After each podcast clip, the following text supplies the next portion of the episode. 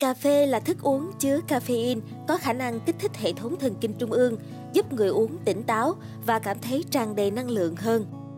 Thế nhưng lại có nhiều trường hợp càng uống cà phê lại càng cảm thấy cơ thể mệt mỏi, mí mắt trĩu nặng và đi vào giấc ngủ nhanh hơn cả bình thường. Quý vị đã bao giờ gặp tình trạng này hay chưa? Và vì sao lại như vậy? Mời quý thính giả hãy cùng tìm hiểu với podcast Báo Tuổi Trẻ ngay bây giờ nha. Quý vị, cà phê có thể ảnh hưởng đến cơ thể của người uống theo nhiều cách khác nhau. Tình trạng uống cà phê gây buồn ngủ có vẻ đi ngược với số đông, khiến không ít người cảm thấy hoang mang, lo lắng. Trên thực tế thì cơn buồn ngủ sau khi uống cà phê có thể do nhiều nguyên nhân. Điều này cũng không hề mới mẻ và cũng không phải dấu hiệu sức khỏe tiềm ẩn nào. Nguyên nhân đầu tiên, đây có thể là một tác dụng ngược cho tích tụ adenosine. Liên kết adenosine trong não có tác dụng kiểm soát và điều chỉnh chu kỳ thức ngủ của chúng ta. Mức adenosine tăng trong giờ thức dậy và giảm trong khi ngủ. Khi chúng ta uống cà phê, dạ dày và ruột non hấp thụ caffeine thông qua máu, phân phối nó đến nhiều bộ phận của cơ thể, bao gồm cả não. Thông thường thì các phân tử adenosine liên kết với các thụ thể đặc biệt trong não, làm chậm hoạt động của não để chuẩn bị cho giấc ngủ. Tuy nhiên thì sau khi caffeine đến não, nó sẽ ngăn điều này xảy ra bằng cách liên kết với các thụ thể adenosine tại đây. Cơ thể nhanh chóng hấp thụ caffeine, vì vậy mọi người có thể cảm nhận được tác dụng của nó trong vòng vài phút. Nhưng khi cơ thể chuyển hóa hoàn toàn caffeine, tác dụng của nó sẽ mất dần. Ở phần lớn trường hợp, khi caffeine xuất hiện tại não, nó sẽ liên kết với các thụ thể adenosine để ngăn chặn tác động của adenosine, khiến chúng ta tỉnh táo hơn.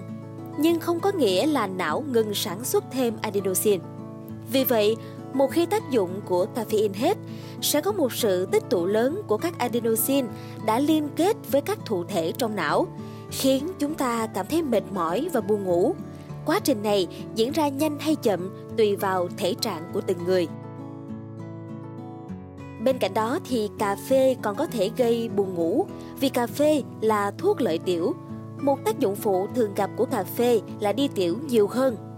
Nếu như chúng ta uống một lượng cà phê vừa phải, khoảng 2 đến 3 tách có thể không nhận thấy bất cứ điều gì bất thường. Nhưng mà nếu uống từ 4 tách trở lên thì sẽ cảm nhận rõ ràng rằng nhu cầu đi tiểu của chúng ta cũng đang tăng lên.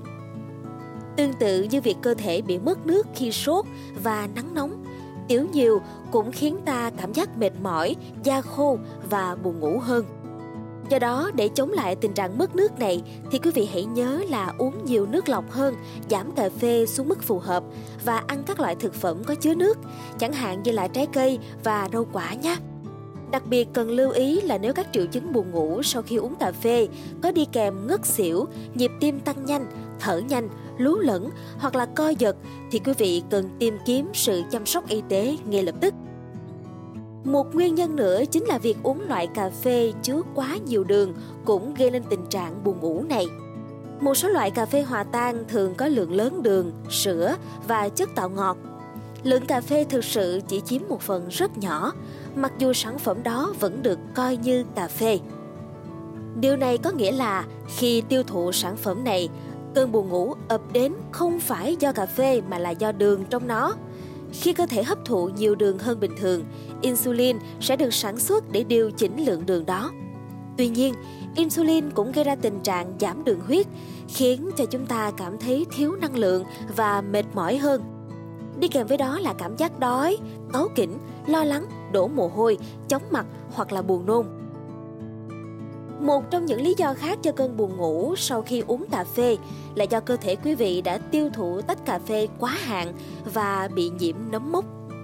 Một số nghiên cứu khoa học cho thấy cà phê bị mốc có chứa aflatoxin B1, ochratoxin A, một độc tố được coi là có thể chấp nhận được theo các giới hạn pháp lý. Tuy nhiên, việc tiếp xúc với độc tố nấm mốc lại gây tình trạng mệt mỏi, buồn ngủ nhanh ở những người thể trạng yếu.